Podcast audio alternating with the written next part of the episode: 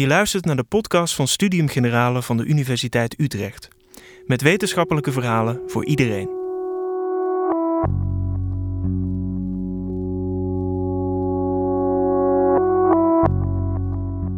Van bijensterfte tot ontbossing. Regelmatig horen we alarmerende geluiden over de afname van de wereldwijde biodiversiteit. Maar wat biodiversiteit precies is en waarom het zo belangrijk is om die te behouden, daar is eigenlijk nog veel te weinig over bekend. Bioloog Edwin Pos reist naar de meest afgelegen delen van het Amazonegebied om boomsoorten te tellen. Dat zijn er momenteel maar liefst 16.000. Wat vertelt dit unieke gebied ons over de werking van biodiversiteit?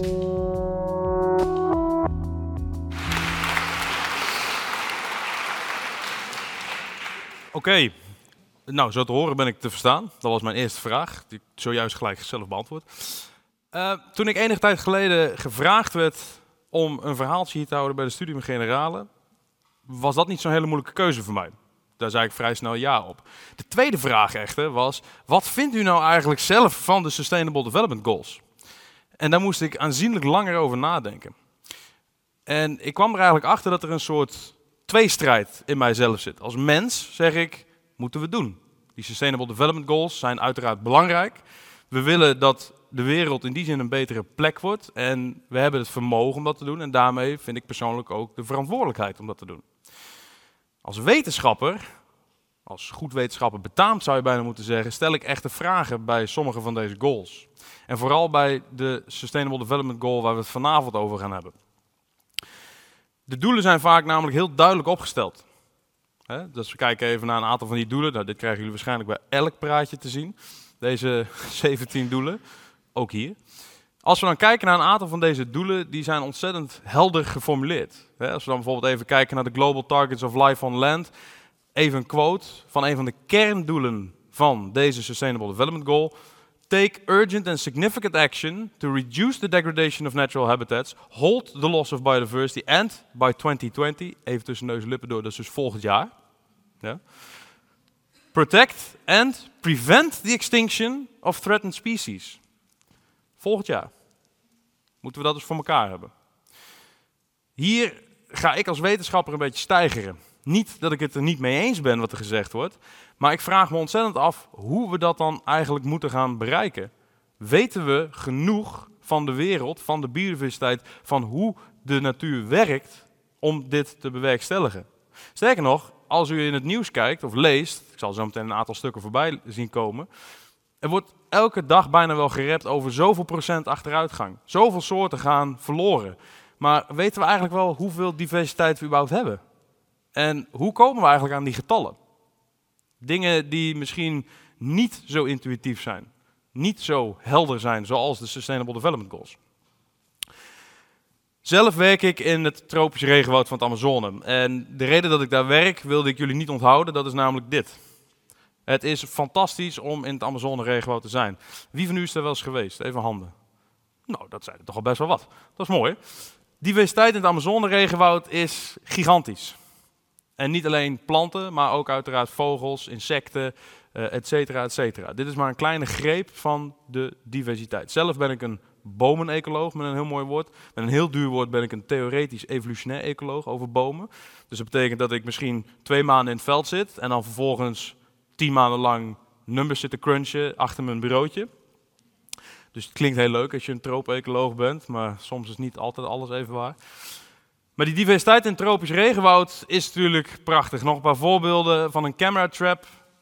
Uh, jaguar, nog een voorbeeld van een, een hertachtige met een kalfje. Ons, ja, oh, ontzettend lief. Uh, helaas, niet alles is wat het lijkt. De wereld is weliswaar een beetje een ver van ons bedshow, maar dit is wat de dagelijks gang van zaken is. Als we het op iets grotere schaal bekijken, ontbossing, een soort vissengraadstructuur. Satellietbeelden dit, hè, dames en heren. Dus vissengraadstructuur van wat er gebeurt in het bos. Namelijk dat er een weg loopt waar dan weer wegen van afsplitsen. En waar weer wegen van afsplitsen, omdat daar de vrachtwagens overheen rijden die alle bomen heen en weer moeten sjouwen. Nog een voorbeeld. Mijnbouw. Een rivier die volledig uitgeërodeerd wordt door de mijnbouw. Dit is lokaal zou je denken, maar de effecten van mijnbouw gaan veel verder doordat bijvoorbeeld allerlei materialen en de materialen die ze ook gebruiken, dus de chemische materialen, doorspoelen in de rivieren naar gebieden elders. Toen ik een keer in Guyana in een kano zat, anderhalve week in een kano zat om specifiek te zijn, kwamen we op een gegeven moment langs een rivier en daar was een hele mooie zwarte rivier, zwartwaterrivier. Dat is prachtig. Als je dan stil bent kun je zo eigenlijk alles zien zwemmen. Soms leuk, soms niet leuk, als je bedenkt wat er zit. En ineens kwamen we langs een andere rivier en het was alsof iemand koffiemelk in had gedaan. Alsof er koffiemelk in die zwartwaterrivier was gekomen, wat dus kwam onder andere door erosie van grondmaterialen van bijvoorbeeld mijnbouw. Als je dat ziet en als je reist in het Amazonegebied en je gaat op een boot en je ziet bos, bos, bos, bos en dan ineens geen bos, ja, dan sta je wel even stil. En dan vraag je natuurlijk af van, we moeten er eigenlijk alles aan doen om deze doelen te behalen. Maar nogmaals, hoe moeten we dat dan doen? Nou, niet alleen in de Amazone, maar ook elders. Hè. WWF die produceert er ook veel teksten over populaties wilde dieren met 60% afgenomen. De natuur ernstig in gevaar, wereldwijde afname van insectensoorten. Zeer recentelijk gepubliceerd dit. Uh, scientists warn of an unsafe decline in biodiversity. Dus het is niet alsof wij niks zeggen. Hè. We zeggen er echt wel van. En je zou dus af kunnen vragen in het Anthropocene, waar we dus eigenlijk vandaag de dag in zitten. Ja, where on earth are we going? Waar gaan we naartoe? Nou, het lijkt allemaal ontzettend kommer en kwel wat ik nu vertel. Maar ik zal aan het einde van deze lezing ook nog wel wat positieve verhalen vertellen. Dat het toch ook wel in sommige gevallen echt nog wel wat aan kunnen doen. Ik maak eigenlijk de vergelijking met een auto dat u vast wel geraden had aan de hand van dit plaatje. De auto hier is overduidelijk caduc. En in mijn perspectief zou je kunnen zeggen, de wereld is enigszins ook caduc. En als een auto kapot is, dan brengen we hem naar een garage en dan hebben we een monteur. En de monteur weet hopelijk, hopelijk zeg ik altijd maar, precies hoe die auto in elkaar steekt. Dus die vervangt de dingen die nodig zijn en dan kun je hopelijk weer op weg. Je brengt niet een auto naar een monteur die eigenlijk niet weet wat hij aan het doen is. En die dus willekeurig onderdelen gaat vervangen van die auto, in de hoop dat hij het dan weer gaat doen. Naast een hele grote rekening heb je dan waarschijnlijk ook een auto die het misschien niet eens weer gaat doen. Van een auto hebben we een blauwdruk. We hebben die auto gebouwd. We weten dus precies hoe die auto in elkaar zit. We weten wat we moeten doen. Maar de vraag is, weten we dat eigenlijk goed genoeg van onze planeet? Van de diversiteit, de biodiversiteit hebben we dus een blauwdruk van onze biodiversiteit. Weten we genoeg om daadwerkelijk te kunnen repareren om die doelen die ik aan het begin genoemd had, te kunnen behalen? Dat is waar we het vanavond over gaan hebben. Die blauwdruk is niet eenvoudig. Ik heb hier een, eh, een, plaatje van de identificatie van 100 fundamentele ecologische vragen. Dit komt uit een paper van 2013 van Sutherland et al. En ik heb hier gewoon even een greep van vragen uitgehaald. Het zijn er, zijn er 100. Ja. Uh, maar bijvoorbeeld 45. Wat is het relatieve belang van, en dan staat er een heel mooi woord, stochastische versus deterministische processen. En dat wil zoveel zeggen als kansprocessen of selectie. Even heel kort in de bocht, daar gaan we het zo meteen over hebben. Maar wat is nou het belang daarvan in het schapen van onze diversiteit? Is het allemaal maar gewoon een willekeurig spelletje? Of is het heel duidelijk een bijvoorbeeld selectie voor een bepaalde eigenschap? Dat soort vragen zijn belangrijk voor ons om te kunnen begrijpen hoe we eventueel die natuur moeten gaan restaureren. Andere vraag, hoe kunnen we mechanistisch voorspellen hoeveel soorten er überhaupt samen kunnen leven in een gebied? Wij kunnen wel zeggen, we willen overal de soorten weer helemaal gaan restaureren, maximale diversiteit, maar hoeveel kunnen er eigenlijk überhaupt samen zitten? En hoe hangt dat af van het gebied waar we in zitten? Uh, nou, 59, ook een hele belangrijke. Kunnen we voorspellen wanneer een ecosysteem bij een tipping point zit? En een tipping point wordt hier gedacht als bijvoorbeeld een overgang, een kritische overgang van een bos naar een savanne. Dat kan gebeuren. Maar hoe kunnen we nou voorspellen of we daar al dichtbij in de buurt zitten? Met andere woorden, hoe goed kunnen we voorspellen in welk grijs risicogebied we al wel of niet zitten? Nou, dit zijn een x-aantal vragen van die 100 die we dus eigenlijk, want in die vijf jaar tijd doen we wel veel, maar als u bedenkt dat een gemiddelde AIO ongeveer vier jaar duurt, hebben we echt nog heel veel van deze vragen bij lange na niet beantwoord hebben we dan wel een correcte onze blauwdruk? Nou, ik ga beargumenteren zometeen dat we toch al best wel veel weten. Maar ik ga gelijk verklappen wat de eindconclusie is. We weten ook nog heel veel niet. En ik ga dat zo meteen laten zien. Ik heb even een kort overzicht gemaakt van de zaken waarvan ik denk dat ze belangrijk zijn om te weten als we kijken naar het restaureren en het conserveren van biodiversiteit. Natuurbescherming, dan heb je dus uiteraard de biodiversiteit die je wil beschermen. Je hebt ook ecosysteemdiensten die je zou willen beschermen. Denk daarbij bijvoorbeeld aan koolstofopslag of de stikstof die we willen verminderen. Bedreigde soorten uiteraard, die we willen redden of weer op willen krikken. En daar hebben we eigenlijk een x-aantal pijlers voor nodig. En die vier pijlers die heb ik hier even omheen gezet. We hebben in eerste instantie de fundamentele ecologie nodig. En fundamentele ecologie is gewoon puur de vraag, hoe werkt het eigenlijk? Hoe werkt biodiversiteit? Om dat te beantwoorden hebben we ook een aantal zaken nodig, namelijk kwantitatieve ecologie. En met kwantitatieve ecologie bedoel ik, hoeveel diversiteit is er eigenlijk? Kunnen we dat schatten? We kunnen onmogelijk namelijk de hele wereld bekijken en onmogelijk de hele wereld samplen, zoals we dat dan noemen, bemonsteren, om erachter te komen hoeveel diversiteit er is. Welke gebieden moeten we meer aandacht aan besteden? Hoe weten we nou welke gebieden daadwerkelijk een lagere diversiteit hebben? Om dit te kunnen beantwoorden, dus die kwantitatieve ecologie, hebben we ook taxonomie nodig. Als we iets willen zeggen over diversiteit, moeten we wel weten wanneer is een soort een soort. Hoe moeten we dat definiëren? En dan als laatste de experimentele ecologie. Als wij dan na tien maanden van numbercrunchen een leuke theorie hebben en we hebben een hypothese erbij bedacht. We denken, zo werkt het. En op de computer kan ik dat nabootsen. Ga ik zo meteen ook laten zien. Hartstikke leuk, maar dan moeten we het nog testen. Dus met experimentele ecologie kunnen we dan die antwoorden vinden op de vragen die we eigenlijk onder andere nodig hebben om die doelen te behalen. De eerste vraag die ik met jullie wil bespreken is die kwantitatieve ecologie. En de gedurende de rest van de lezing ziet u de hele tijd ergens in die bovenhoek zo'n bolletje staan. Dus dan weet u bij welke van deze pijlers we zitten. En we gaan het vooral hebben over die kwantitatieve ecologie en die fundamentele ecologie. Ja? Wat weten we eigenlijk? Ik introduceer voor u het Amazonische bomennetwerk. De Amazonian Tree Diversity Network. Een netwerk van meer dan 200 auteurs. Ik ga zo meteen een aantal getallen opnoemen. En dit zijn allemaal plekken in het bos van het Amazonegebied waar wij plotjes hebben. En nou klinkt plotjes ineens heel een beetje nonchalant. En dat zijn feitelijk 1 hectare stukken bos waar we in zijn gegaan en waar we alle bomen hebben opgemeten. Vaak die groter zijn dan 10 centimeter in diameter op borsthoogte. Dat heeft ermee te maken dat we verwachten dat die daadwerkelijk uh, volwassen zullen blijven en worden. En in al deze plots hebben we dat gedaan. En dat zijn ongeveer 2100 gebieden. 2100 hectares die we dus gesampled hebben in het hele Amazone-regenwoud. Vindt, vindt u dat veel? Ik zie een aantal mensen, oh, best wel wat werk. Ja, dat klopt, het is best wel wat werk. het is heel veel werk, maar ik ga zo meteen laten zien dat het eigenlijk maar een druppel is op de plaat. Het Amazon Tree Diversity Network. Even een paar foto's. Ik sta hier ook nog ergens tussen. Het, het ruiken aan bomen, dat is misschien niet iets wat je niet zou verwachten. Maar bij het helpen identificeren van welke soort het is, kan het ruiken aan een boom al heel veel informatie geven. Dit is bijvoorbeeld eentje die ruikt een beetje naar terpentine. Daar kun je al een beetje een idee van krijgen. Even wat getallen. Ik zei net 2100 hectare. We hebben 2100 hectare, maar van die 2100 hectare hebben we niet altijd de volledige compositie. Dan weten we dus niet in alle gevallen precies wat er staat. Als we dat eens even eraf halen, hou ik 1954 hectare over, waarvan we inderdaad die compositie dus hebben. Die 1954 hectare resulteert in 5032 soorten. Geïdentificeerde soorten. Iemand enig idee hoeveel soorten we in Nederland hebben aan bomen? En ik zag een aantal van mijn oud-studenten zitten, dus die mogen niet beantwoorden. Iemand enig idee? Roep maar. Oké, ik had moeten zeggen één voor één. Dus 60 hoor ik hier. Net 100? Wie denkt er meer dan 50?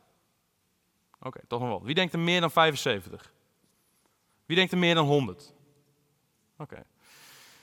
Het is gelijk een beetje een strikvraag. Het is namelijk ergens tussen de 40 en de 60.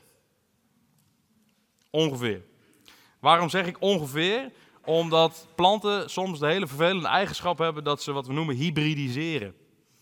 En vooral wilgen en populieren hebben daar onder andere een handje van. En dan krijg je dus de vraag, is dit nou echt een andere soort? Of is het een hybride? En als het een hybride is, blijft die dan bestaan? Of is die met de volgende generatie alweer weg? Maar dat zet het wel een beetje in perspectief. Want bedenk even hoeveel we daadwerkelijk hadden gesampled van die hele Amazone. Dit is dus slechts 1900 hectare. En hier hadden we dus al 5032 soorten in. Dat is een behoorlijk hoog aantal. Van alle individuen die we hebben, hebben we zo'n 87% geïdentificeerd. Dat is extreem hoog, als je gaat kijken naar een tropisch regenwoud. En we hebben van die 5032 soorten 500 zeldzame soorten. En met zeldzame soorten bedoel ik hier dat ze maar één keer voorkomen. Dus in al die plotjes die we hebben gesampled, zijn dit soorten, 500 stuks om en nabij, die we maar met één individu vinden. Dat zijn dus echt extreem zeldzame dingen. Daarentegen hebben we ook 227 wat we noemen hyperdominanten. En die 227 hyperdominanten maken meer dan 50% uit van alle individuen die wij gesampled hebben. Dus dat zijn echt ontzettend algemene dingen. Dus je ziet hier al dat er een ontzettend grote discrepantie is in welke soorten algemeen zijn en welke niet. De eerste vraag die dan gelijk naar boven komt bij mij is, waarom is dat zo? Waarom zijn sommige soorten algemeen en waarom zijn andere soorten zeldzaam? Zijn deze zeldzaam omdat ze bedreigd worden? Zijn ze zeldzaam omdat wij daar iets mee te maken hebben? Of zijn ze gewoon zeldzaam vanwege biologische processen? Dat is ook een belangrijk onderscheid wat we willen en moeten kunnen maken. Nou, met het hele netwerk zijn we niet alleen. We hebben namelijk zo'n 200 co-auteurs. En het is al meer dan 70 jaar werk bij elkaar. En daar bedoel ik mee dat de oudste plotjes dus al 70 jaar oud zijn. En dat de nieuwste plotjes eigenlijk nog afgelopen jaar erbij zijn gekomen. Niet alleen wij zijn hier natuurlijk mee bezig. Er zijn ook heel veel andere mensen die bezig zijn met het verzamelen van data. Um, dit is een overzicht van bomendata waar ook deels de, deze data in zit, maar ook andere. Als je hier kijkt, dit is een uh, figuur van het Amazonegebied. Waarbij je dus ziet per land hoeveel totaal vasculaire plantensoorten er zijn. dat betekent dus ook dat je kijkt naar struiken, uh, kruiden, etc. En hoeveel bomen er zijn. Nou, dan zult u misschien eerst afvragen van, hé Edwin, je vertelde net dat er 5000 soorten in de hele Amazone zaten in jullie dataset. En hier staat in Brazilië dat er al 4500 zaten. Uh, wat staat aan de hand? Nou, dat heeft natuurlijk mee te maken dat je ook enige overlap kan hebben. Dus dit zijn soorten die in Brazilië voorkomen, maar diezelfde soorten kunnen natuurlijk ook in Peru voorkomen. En dat staat hier, dus die overlap zit hier niet bij.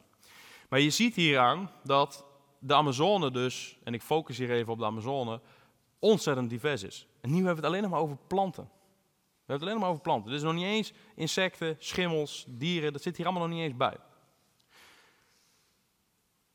Die hoeveelheid data die wij hebben, ga ik het zo meteen over hebben, hoeveel dat dan eigenlijk is. Maar die hoeveelheid data die wij hebben, is natuurlijk niet genoeg om iets te kunnen zeggen over de hele Amazone. Maar dat willen we wel graag. Want we hebben slechts 2100 hectare gesampled. 1954 met compositie. Dan kunnen we moeilijk zeggen, er zijn 5000 soorten in het Amazonegebied. Want de kans is groot dat als ik ergens anders heen ga en ik ga daar weer een nieuw plotje maken van 1 hectare, dan vind ik waarschijnlijk wel wat andere soorten. Dus de vraag is, hoe kunnen we dit soort data extrapoleren naar grotere gebieden? Dit is ontzettend belangrijk, want onder andere op basis hiervan worden bijvoorbeeld keuzes gemaakt. Wat voor gebieden moeten we beschermen? We kunnen onmogelijk alles gaan bekijken wat daar staat. Eén manier om dat te doen is een trucje waarbij je een figuur maakt zoals hier staat. En dan staat er op de x-as staat er de species rank. En dat betekent simpelweg dat de eerste rank hier de meest algemene soort is. En de tweede rank is de daarna meest algemene soort. De derde is de, nou u begrijpt het wel. Op de y-as staat hier de, uh, de 10 log van de populatiegrootte in het aantal individuen.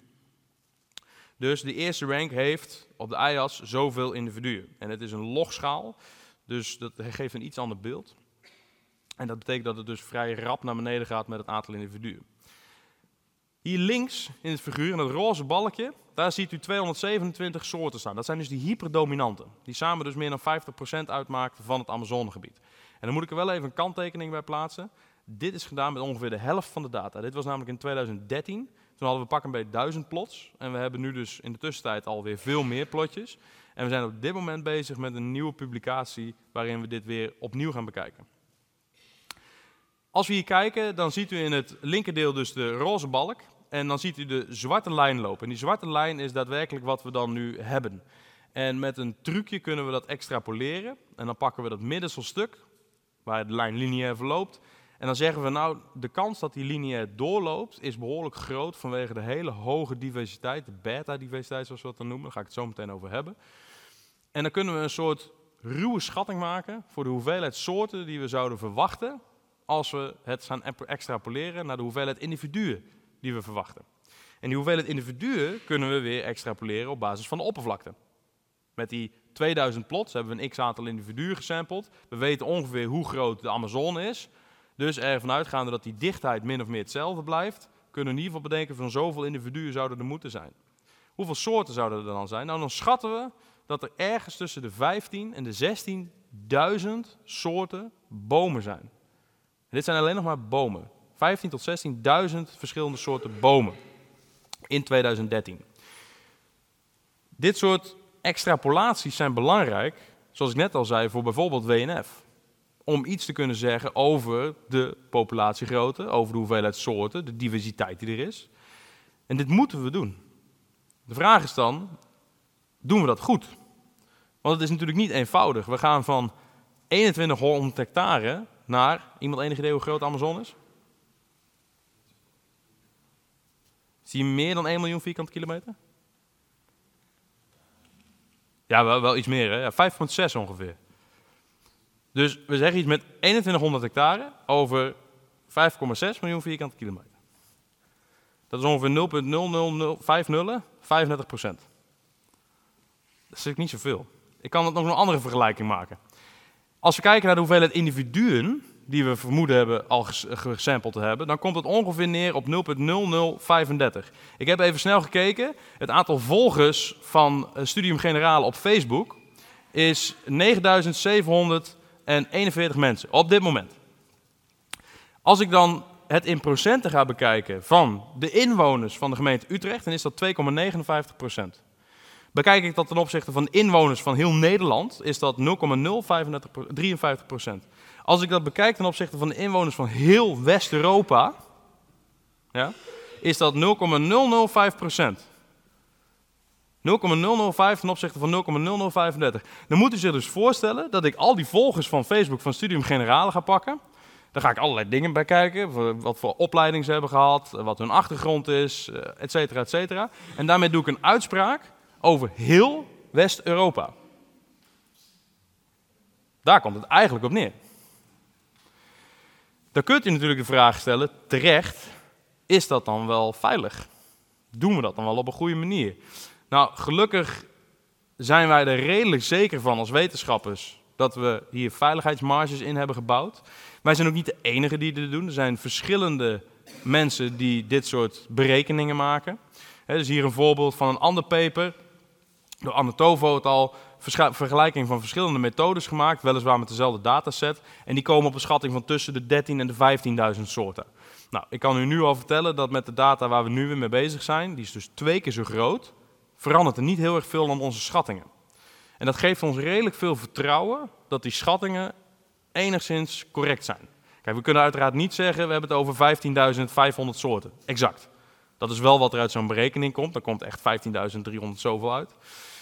Maar dat kunnen we natuurlijk niet zeggen. Daar zit een marge in. Dus we kunnen wel met redelijke zekerheid zeggen dat we ergens tussen inderdaad die 13 en 15.000, misschien ietsjes meer, aan hoeveelheid boomsoorten zitten. Dus is het makkelijk om schattingen te doen over de diversiteit van een gebied? Nee. Maar gelukkig hebben we daar wel allerlei methodieken voor. En die blijken ook nog eens wel redelijk robuust te zijn. Afhankelijk van of je rekening houdt met de methodiek van sampling, et cetera, et cetera. Maar dat is natuurlijk wat goed wetenschappers zouden moeten doen. Als we dan kijken naar die kwantitatieve ecologie, dan hebben we dus manieren om daadwerkelijk het bos in te gaan, uiteraard. Hè, we moeten gaan samplen.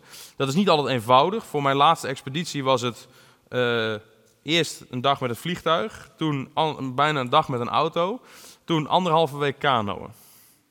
En toen waren we op de plek waar we daadwerkelijk het werk moesten gaan doen. Dus dat is niet eenvoudig. Het is ook niet helemaal zonder risico. Ik heb een fair share wel gehad aan, aan ongelukken met gescheurde kniebanden, katapulten tegen mijn hoofd aan. You name it. Het is allemaal wel een keer voorbij gekomen. En, uh, een collega van mij die is laatst ook gebeten door een slang. En die had mazzel, want die bleek net gegeten te hebben. Dus die was zijn gif vermoedelijk al kwijt. Dus dat was wel even, even schrikken blijkbaar. Die zit nu weer in Frans-Guyana. um, als je gaat kijken naar die kwantitatieve ecologie, dan hebben we dus manieren om te verzamelen.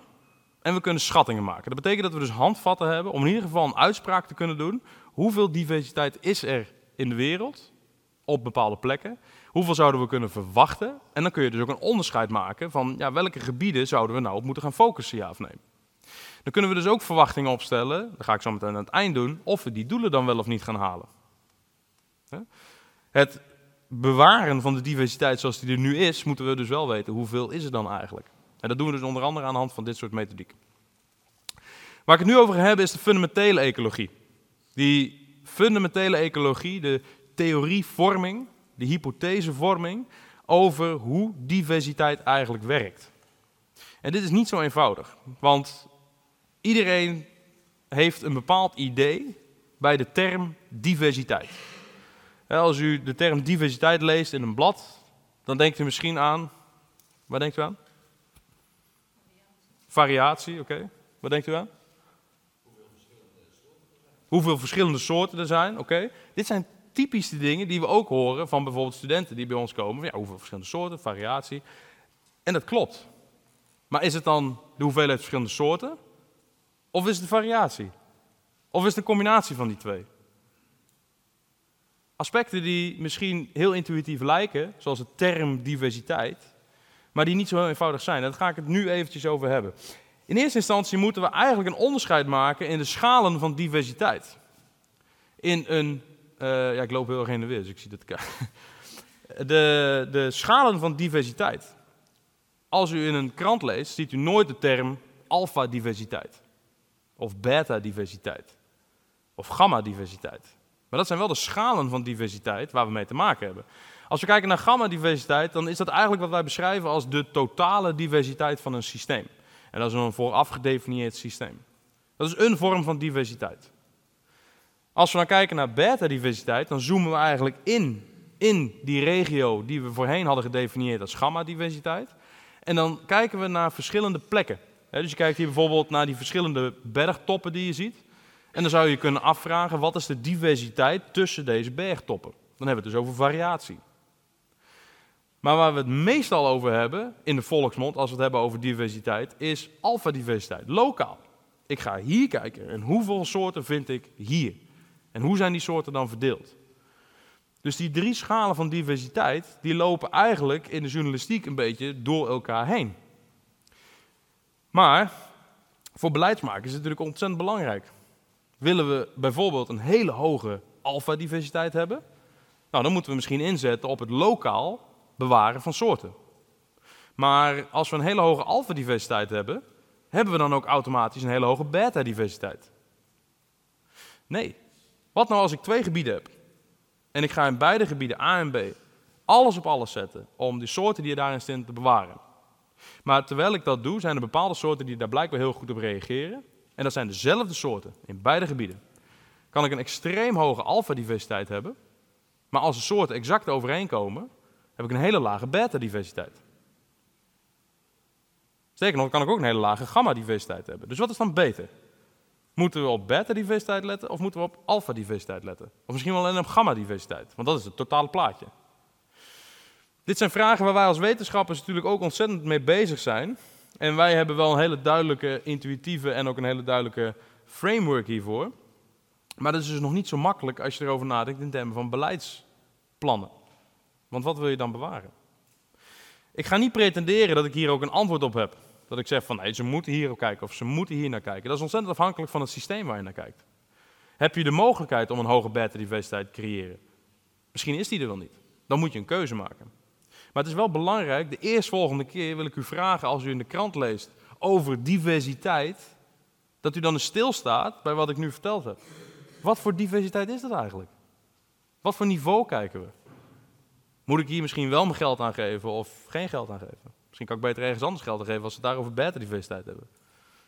Misschien krijg ik dan weer allemaal mailtjes van Edwin. Welke diversiteit moet ik nou kiezen? Gamma, beta en alpha. Drie schalen van diversiteit. Maar naast de schalen van diversiteit hebben we ook nog een ander probleem.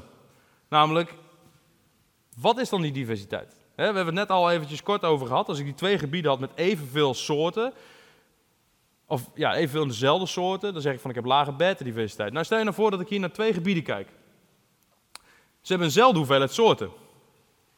We hebben een rood, geel, groen en een blauw bolletje. Maar de verdeling is niet helemaal hetzelfde. Welk gebied is dan meer divers? Wie zegt gebied links? gebied 1, links. Links is meer divers. Wie zegt rechts is meer divers? Wie zegt het maakt allemaal niks uit, ze zijn allemaal even divers? Wie zegt ik heb geen idee, dus ik ga lekker niet mijn vinger opsteken. In terminologie van een bepaalde diversiteitsindex zouden we zeggen, nou, de linker is diverser. Want ik heb daar weliswaar vier soorten, maar ze zijn ook nog eens een keertje allemaal evenveel aanwezig in de populatie. Dus de verdeling van individuen over mijn soorten is daar homogene. Maar goed, rechts heb ik wel dezelfde hoeveelheid soorten. Ook weer een vraag die dus fundamenteel complex is. Het is niet alleen soortenrijkdom, maar de vraag of iedereen evenveel aanwezig is. Wat we meestal zien is iets wat hier tussenin zit. Meestal zien we, dat heb ik u al laten zien, hè, dat ene figuur, dat die 227 soorten bijna 50%, meer dan 50% van de individuen van de Amazone uitmaken. Nou, dan zit je meer in zo'n rechterplaatje te kijken dan naar het linkerplaatje. Dus in de praktijk zien we dat het hier vaak ergens tussenin zit. Dit is een extreem geval, maar u kunt zich wel begrijpen dat het dus ook ontzettend moeilijk is om te zeggen van oké, we hebben gebied A, we hebben gebied B. Welke moeten we nou gaan beschermen? Als we iets willen doen aan die doelen, wat moeten we dan doen? Moeten we richten op een gebied zoals A of op een gebied zoals B? Wat is haalbaar? Fundamenteel complex. En dan hebben we het nu nog niet eens gehad over hoe diversiteit werkt. Dit is alleen nog maar gegaan over het beschrijven van diversiteit. Het kwantificeren van diversiteit, het benoemen van diversiteit.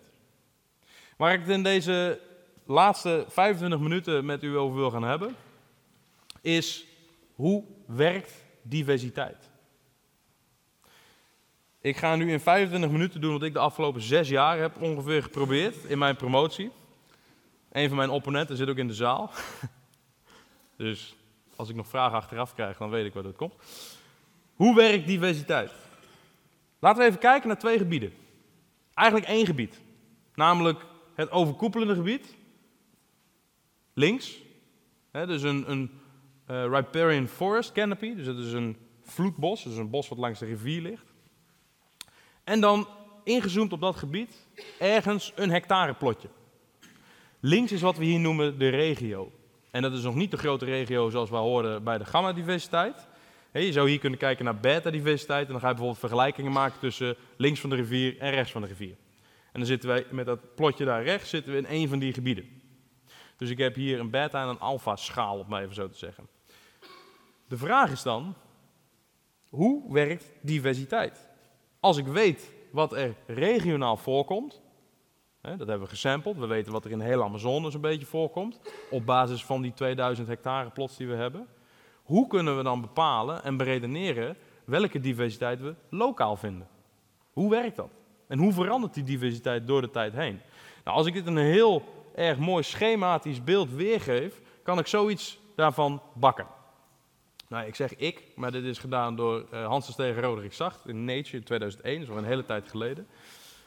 Maar dit beeld is eigenlijk niet veranderd. Het is wel iets complexer geworden, we weten er al wel iets meer van. Maar als je gaat kijken naar hoe dit werkt, dan zien we hier dus eigenlijk weer links die regionale diversiteit en rechts die lokale diversiteit. Dus hou even dat beeld vast. En als we dan links kijken in die regionale diversiteit, dan kijken we eigenlijk op wat we noemen temporeel en spatiale grote schaal. Wat bedoel ik daarmee? Ruimtelijk en in de tijd grote schaal. Dus evolutionaire tijdschalen kijken we dan naar. Dingen als extinctie, speciatie. En ik heb het hier dus over biologische extinctie, dames en heren. Dus niet extinctie omdat wij het hele regenwoud aan het kappen zijn. Want dat is overduidelijk niet op evolutionaire tijdschalen. Maar ook zaken als immigratie. Soms kan het voorkomen dat er van heel erg ver weg toch best wel een hoop soorten bij komen. En als we dan kijken rechts, dan zien we dat daar processen voorkomen die juist op korte tijdschalen gebeuren. Kleine spatiale schaal gebeuren, kleine ruimtelijke schaal. Willekeurige extinctie. Soms heb je gewoon pech. Degenen die in het regenwoud zijn geweest, waren een aantal, die hebben het misschien wel een keer meegemaakt, dat er ineens een boom omvalt. Heeft iemand dat wel een keer meegemaakt? Ik denk dat dat best indrukwekkend was. Ik kan me namelijk nog wel herinneren dat ik aan het klimmen was in bomen om epifieten te verzamelen. En zo'n 300 meter achter mij gaat er ineens zo'n enorme knoependom. Terwijl je dus zelf 40 meter in de lucht hangt. Dat is niet leuk, kan ik u vertellen. Dat maakt ontzettend veel lawaai en het is een behoorlijk indrukwekkend. Waarom? Ze zitten ook helemaal vast vaak in de canopy met elkaar. Dus als die ene boom omgaat, dan verandert er echt behoorlijk wat in het bos. Goed, random extinction dus, van de bomen in dit geval. Lokale populatie. Interspecies competition. Simpelweg competitie tussen individuen. Dat kan ervoor zorgen dat je als soort misschien wat minder algemeen bent. als je die strijd gewoon niet wint. Als de een gewoon beter is dan de ander, krijg je dus al een verdeling in je diversiteit. En als laatste hebben we dan hier nog predatie bij staan. En dat is misschien een beetje gek als je denkt over planten, maar dan moet je bijvoorbeeld denken aan herbivoren. Dat kan er ook voor zorgen dat als jij niet zo goed bestand bent, dan ben je minder algemeen als er veel herbivoren zijn. Of als je heel goed bestand bent, omdat je door je evolutionaire ontwikkeling allerlei producten hebt waar herbivoren niet van houden. Ik noem maar even stekels, die ook dwars door je lege kisten heen gaan als je uit de kano stapt en dergelijke. Die zijn best wel bestand tegen herbivoren.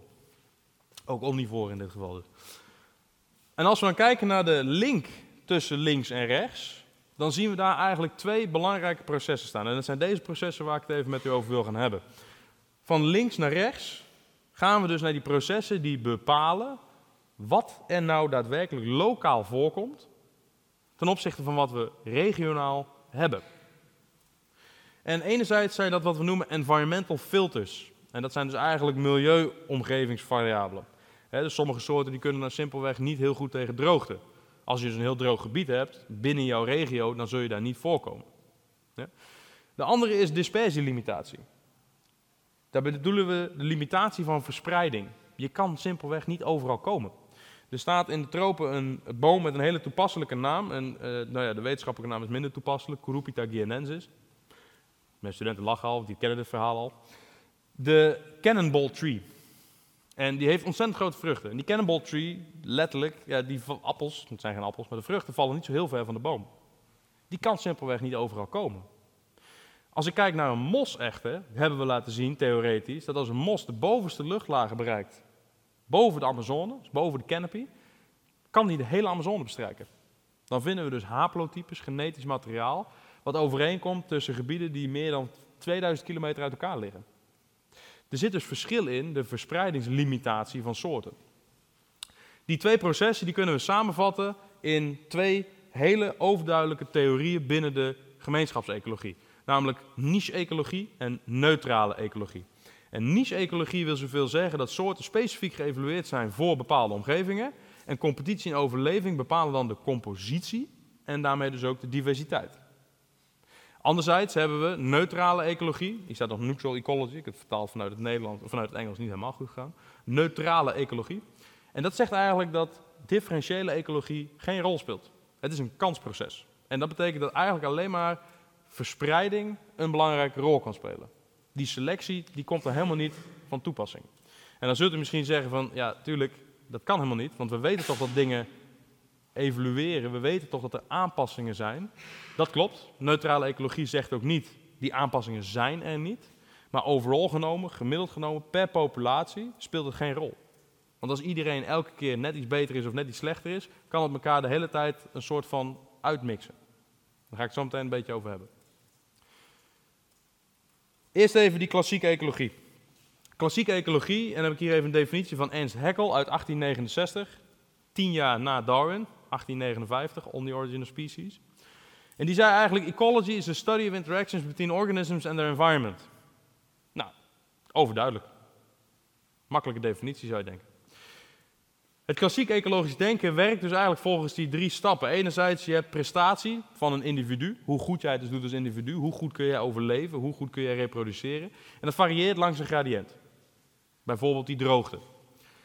En heterogeniteit in de omgeving. Je hebt drogere plekken, je hebt nattere plekken. Die creëren dan een mozaïek van wat we noemen potentiële niches. Waar zo'n soort dus voor kan komen. En in die niche doet hij het goed. Dus daar kan hij heel erg algemeen zijn. Dan denkt hij, ja, het is ontzettend theoretisch allemaal. Hoe is dit nou in vredesnaam gelinkt met die Sustainable Development Goals? Dit is gelinkt aan die goal, omdat als wij bijvoorbeeld een gebied hebben wat wij willen beschermen, moeten we wel weten hoe die diversiteit functioneert. Als dit namelijk betekent dat onze diversiteit vooral gegenereerd wordt door dit soort processen, wat moeten we dan doen? Nou, dan moeten we zorgen dat we begrijpen welke gebieden bijvoorbeeld belangrijk zijn. Want dan moeten we die gebieden gaan beschermen. Of we moeten ervoor zorgen dat we een hele hoge heterogeniteit krijgen van verschillende gebieden. Als we dus veel diversiteit willen hebben. Dit heeft dus vergaande implicaties voor vooral hoe we die doelen moeten gaan bereiken. Nou, de laatste stap hier is dan het voorkomen, wat ik net al zei, die is dus van, afhankelijk van hun vermogen om te kunnen overleven en reproduceren. En dit is eigenlijk die struggle for survival, hè, zoals Darwin die ook voorstelde. Eén probleem, niche-theorie is extreem complex. Hoe moeten we in vredesnaam nou precies erachter zien te komen welke aspecten van een omgeving belangrijk zijn voor het voorkomen van soorten? Ik heb hier gewoon even een x-aantal naar voren laten komen. Deze kunnen allemaal een belangrijke rol spelen. En het is ontzettend moeilijk om dat natuurlijk allemaal te pinpointen. Ik zeg niet dat het onmogelijk is, maar het is wel moeilijk. In 2001 kwam Stephen Hubble daarom met een ander idee.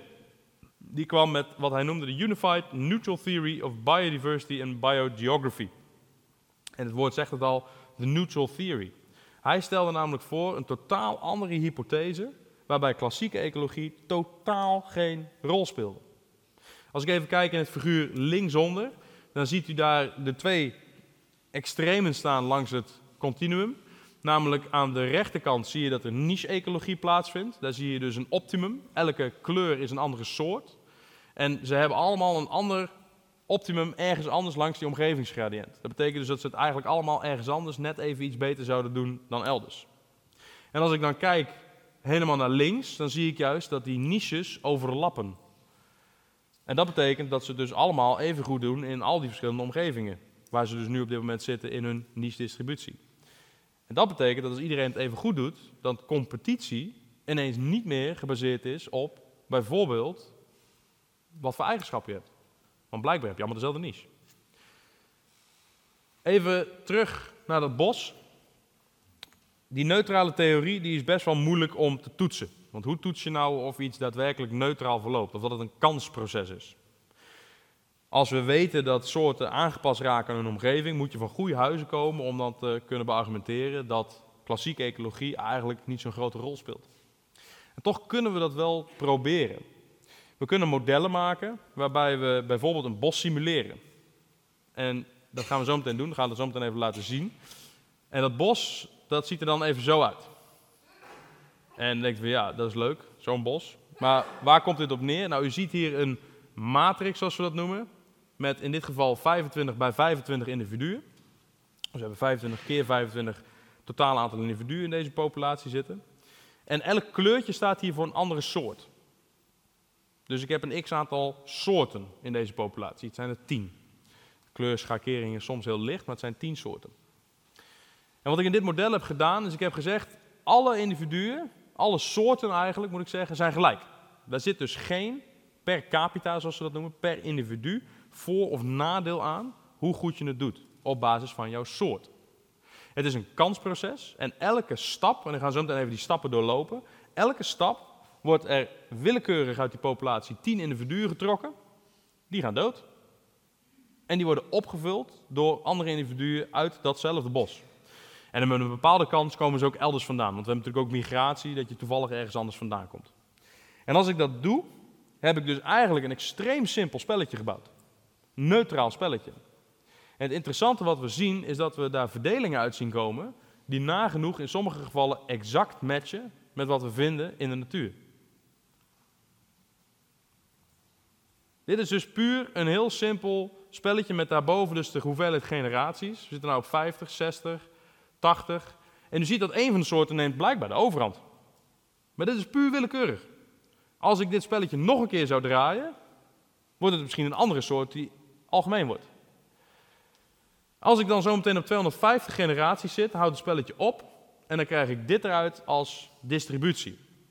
Nou, dit is natuurlijk maar een heel simpel voorbeeld, maar als u even dat figuur naar boven haalt, die ik in het begin liet zien met die roze balk aan de linkerkant, dat zag natuurlijk een veel mooie figuur uit, want dat is veel meer data, veel meer punten. Maar ik kan u garanderen dat wij een dergelijk patroon er wel degelijk uit kunnen krijgen op basis van een neutraal model. Dan blijft de vraag over, wat is dan waarheid? Is het dan niche of is het neutraal? En waarom is dit belangrijk? Nou, het neutrale theoriemodel zegt eigenlijk dat vooral die verspreiding een belangrijk aspect is. En dan even terugkijkend naar die SDG's, kunnen we daar dus ook een conclusie aan hangen. Namelijk, misschien moeten we er niet op richten om zoveel mogelijk verschillende gebieden te bewaren, maar we moeten vooral een zo groot mogelijk gebied hebben. Of een gebied hebben dat heel erg goed aan elkaar gelinkt is. Denk aan Nederland met de ecoducten die we bijvoorbeeld bouwen. Dat die verspreiding daar een heel belangrijk aspect in zou zijn. Wat bepaalt dan nu diversiteit? Nou, dit is onder andere de vraag waar ik dus in mijn promotie, dit is mijn proefschrift, eh, de laatste zes jaar aan gewerkt heb. En een van de dingen die ik gedaan heb, is principes uit de natuurkunde hierbij toepassen, uit de informatietheorie, dus maximale entropie. Ga ik verder niet op in. Dat is wel heel interessant. Vind, vind ik zelf, misschien een beetje bevooroordeeld. Uh, wat bepaalt de diversiteit? En wat ik vond was dit. En zonder al te veel detail in te gaan op dit figuur.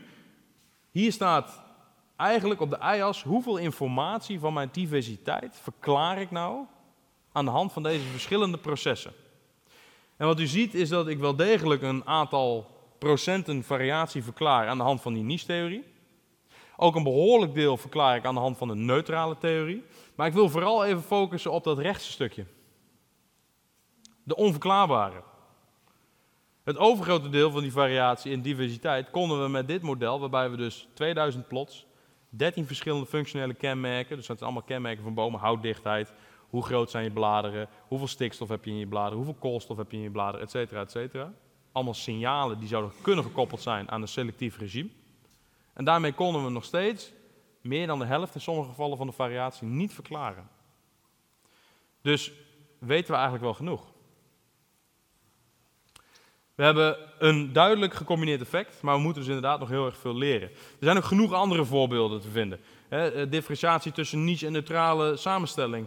Uh, voorbij het continuum. Kijken naar een multidimensionale phase space voor neutral and niche community assembly. Allemaal ontzettend ingewikkelde theorieën en papers die allemaal gaan over datzelfde probleem. Hoe moeten we nou begrijpen hoe die diversiteit werkt? En als we dan moeten gaan kiezen, moeten we dan bijvoorbeeld inderdaad gaan kiezen voor het bewaren van allerlei verschillende niches. Hier zie je bijvoorbeeld links een kaart van de bodemtopografie van het Amazonegebied. Dus de verschillende kleurtjes geven verschillende categorieën van bodemtypes aan. Ja, wat moeten we dan berichten?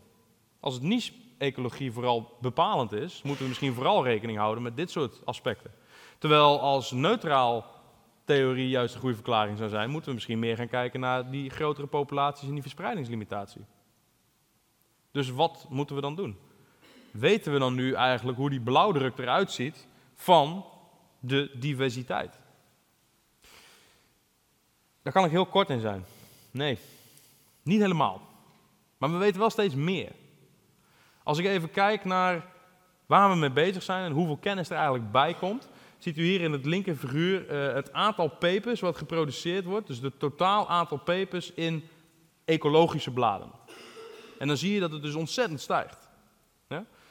Je ziet sinds 2005 Millennium Assessment, Millennium Ecosystem Assessment, daar ging het dan over. Gingen ze kijken naar papers in ecology waar bijvoorbeeld dit over ging, hè, die prioriteiten. Dus hoeveel papers benoemen dit soort aspecten, hoeveel papers benoemen bijvoorbeeld die Millennium Ecosystem Assessment. En dan zie je dat daar ontzettend stijgende lijn in. We zijn er dus druk mee bezig. Maar ik wil een woord van waarschuwing geven eigenlijk, dat dat fundamentele onderzoek wel extreem belangrijk blijft. Tegenwoordig, vooral dus met de komst van die Sustainable Development Goals, Millennium Ecosystem Assessment, et cetera, wordt ook heel veel nadruk gelegd op die toepasbare ecologie. Hoe moeten we het dan expliciet gaan doen? Hoe moet ik dit gebied gaan beschermen? Welke methodiek werkt wel? Welke methodiek werkt niet? Hoe vaak moet ik maaien om een hoog mogelijke diversiteit te krijgen van mijn uh, bermen? Ik noem maar wat. Dat zijn hele praktisch toepasbare vraagstukken. Maar daarvoor hebben we dus wel die fundamentele kennis nodig. En wat ik u net heb laten zien is dat we eigenlijk van heel veel dingen nog niet zoveel afweten. Het is ook niet dat we niks weten. We krijgen daar steeds meer handvaten in, dus we kunnen daar steeds dichterbij komen. En dat komen we ook wel, maar dat kost wel tijd. Als ik dan even ga kijken naar die targets zoals we die hebben, en of ik het vermoeden heb dat we die targets gaan bereiken, ja, dan kunnen we even kijken naar dit plaatje uit de Living Planet Report van WWF van vorig jaar. En dit schetst eigenlijk een beetje een ja, niet zo mooi scenario. Waarom schetst het niet zo'n mooi scenario? We kijken hier naar de uh, Planet Index, hè, dus de biodiversiteitsindex vanaf het moment dat die gemeten is. En de dikke zwarte lijn is wat we daadwerkelijk weten. Dat hebben we gemeten. Nou, we weten nu inmiddels dat tussen meten en weten kan soms een groot verschil zitten. Maar we kunnen hier wel redelijk zeker van die observeerbare trend zijn. En die verschillende stippellijnen die u ziet aan het eind, dat zijn dan geprojecteerde prognoses voor of we wel of niet die doelen gaan halen. dus in het rode, ja, ontzettend doemscenario staat overduidelijk dat we die doelen niet zouden gaan halen. Wat zou er dan gebeuren met die diversiteitsindex? Nou, die zakt nagenoeg naar nul in dit geval. Kijken we nou naar de iets positievere scenario's, dan zegt die oranje van oké, we zijn heel druk bezig met die doelen, maar we hebben ze nog niet allemaal gehaald. Maar het gaat in ieder geval niet verder naar beneden, dus het stabiliseert een beetje. En die groene, nou die laat natuurlijk een heel mooi positief beeld zien. We hebben alle doelen gehaald tegen 2030 en volgend jaar, hè, dat we niks meer mogen verliezen. Dus het gaat allemaal omhoog. Alleen, als we kijken naar de CBD, de Conventie voor Biological Diversity, de COP, de Conference of the Parties, die zich daarop ingeschreven hebben in 2010, de Aichi Targets.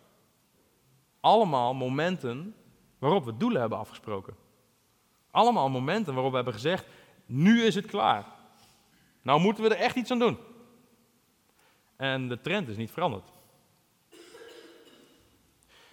Vind ik dus belangrijk dat we die SDG's opstellen? Ja, waarom? Die SDG's die zijn nu ook weer een ander moment en om meer momenten te creëren om mondiaal, en daar gingen de vorige twee praatjes natuurlijk ook over hoe we dat dan moeten bereiken, om mondiaal hier wel degelijk iets aan te doen. Dus het is wel degelijk belangrijk dat we die SDG's blijven behouden en dat we daarmee bezig blijven en niet alleen maar zeggen van ja maar kijk, het werkt eigenlijk niet, dus waarom doen we dit nog? Want we hebben ook wel voorbeelden waarbij het wel degelijk impact heeft gehad. We hebben soorten gered. We hebben populaties opgekrikt. We hebben biodiversiteit beschermd. Er zijn ontzettend veel stukken regenwoud, ondanks de nieuwe president, in de hele Amazone, dat nog steeds beschermd gebied is. Mede door dit soort doelen. Dus wat ik eigenlijk wil zeggen is van, kijk niet te lang naar dit plaatje, want de doelen die we stellen, die gaan we misschien niet allemaal halen in 2002 of 2020 en 2030, maar misschien wel richting 2040 of 2050. Ja? Dus geef niet op. Als we die doelen halen, is de voorspelling, of de hoop dus eigenlijk voor die 2030, maar wellicht wel daarna, dat we die curve dus wel kunnen ombuigen. Ja? Dat we dus gaan bijvoorbeeld in het linkerbovengruur populatie trend of het uh, linkeronderfiguur de, um, hoe moet je dat verwoorden? Ja, de conservation status. Dus dat is, ben je bedreigd, ja of nee? En hoeveel van de soorten die we geobserveerd en beschreven hebben, zijn er dan bedreigd, ja of nee? Dan kunnen we eigenlijk zien dat als we inderdaad de doelen zouden halen, dan is dit de prognose. Dus ik vind ook dat we alles op alles moeten zetten. Nogmaals, omdat het wel degelijk in ons vermogen ligt ook al begrijpen we niet volledig hoe de diversiteit werkt, hebben we wel laten zien dat we soms het goede onderdeel aan het vervangen zijn van die auto. Het is dus een samenspel tussen wat we op dit moment wel weten en wat we nog niet weten. Maar het feit dat we nog niet alles weten, zegt natuurlijk niet dat we dan maar niks moeten doen. Een van die voorbeelden waarin we dus wel degelijk iets aan het doen zijn, was laatst de Current Themes in Ecology. Een heel grote meeting met allemaal ecologen uit Nederland, waar we hier dus over gesproken hebben. Bending the curve, the new approaches to reduce biodiversity decline. Dus niet alleen maar door NGO's, niet alleen maar door grootschalige organisaties, ook fundamentele wetenschappers houden zich hier expliciet mee bezig. Hoe moeten we nou die SDG's behalen? Hoe kunnen we nou de afname van diversiteit reduceren, stoppen en misschien wel dus ombuigen?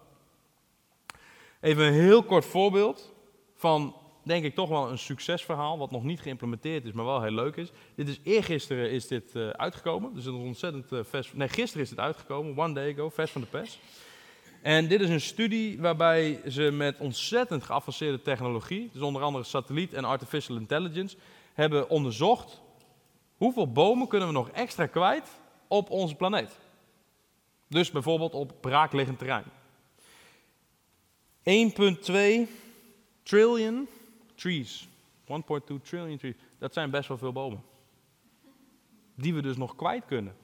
En dat betekent niet aanplanten op elk klein stukje grondgebied dat we hebben. Dat zometeen hier het Domplein ook ineens vol staat met bomen. Nee, dat betekent dus op braakliggend terrein en dergelijke. En zij suggereren dat als we dat zouden doen, dat we daarmee 10 jaar aan koolstof, 10 jaar aan die opeenhoping van koolstof, teniet kunnen doen. En dat is substantieel. En dit verhaal heeft dus eigenlijk een positieve slag om twee redenen. Eén, we zouden er dus wel degelijk op relatief korte termijn iets aan kunnen doen.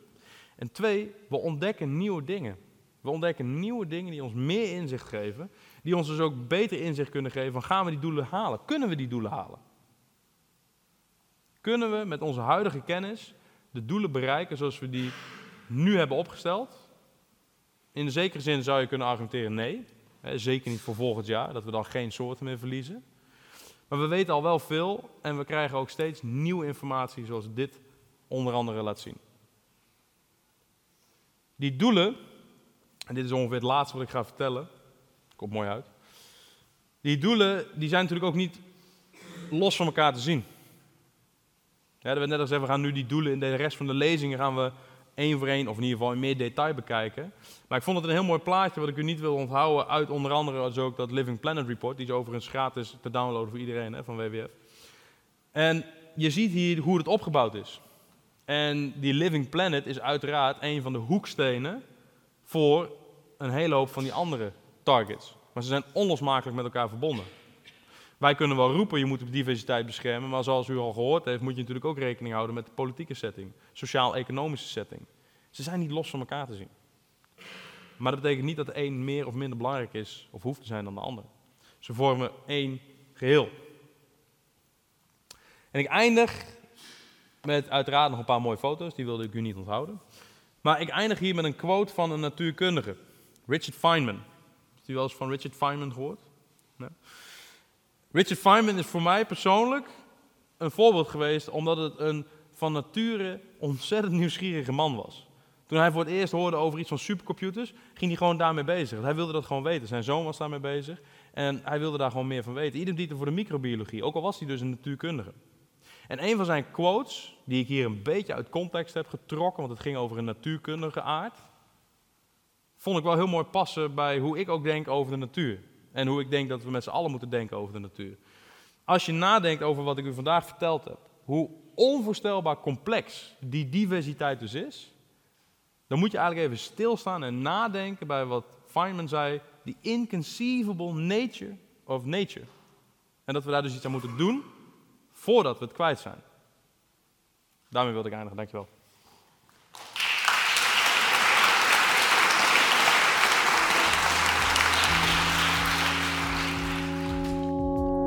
Dit was de podcast van Studium Generale van de Universiteit Utrecht.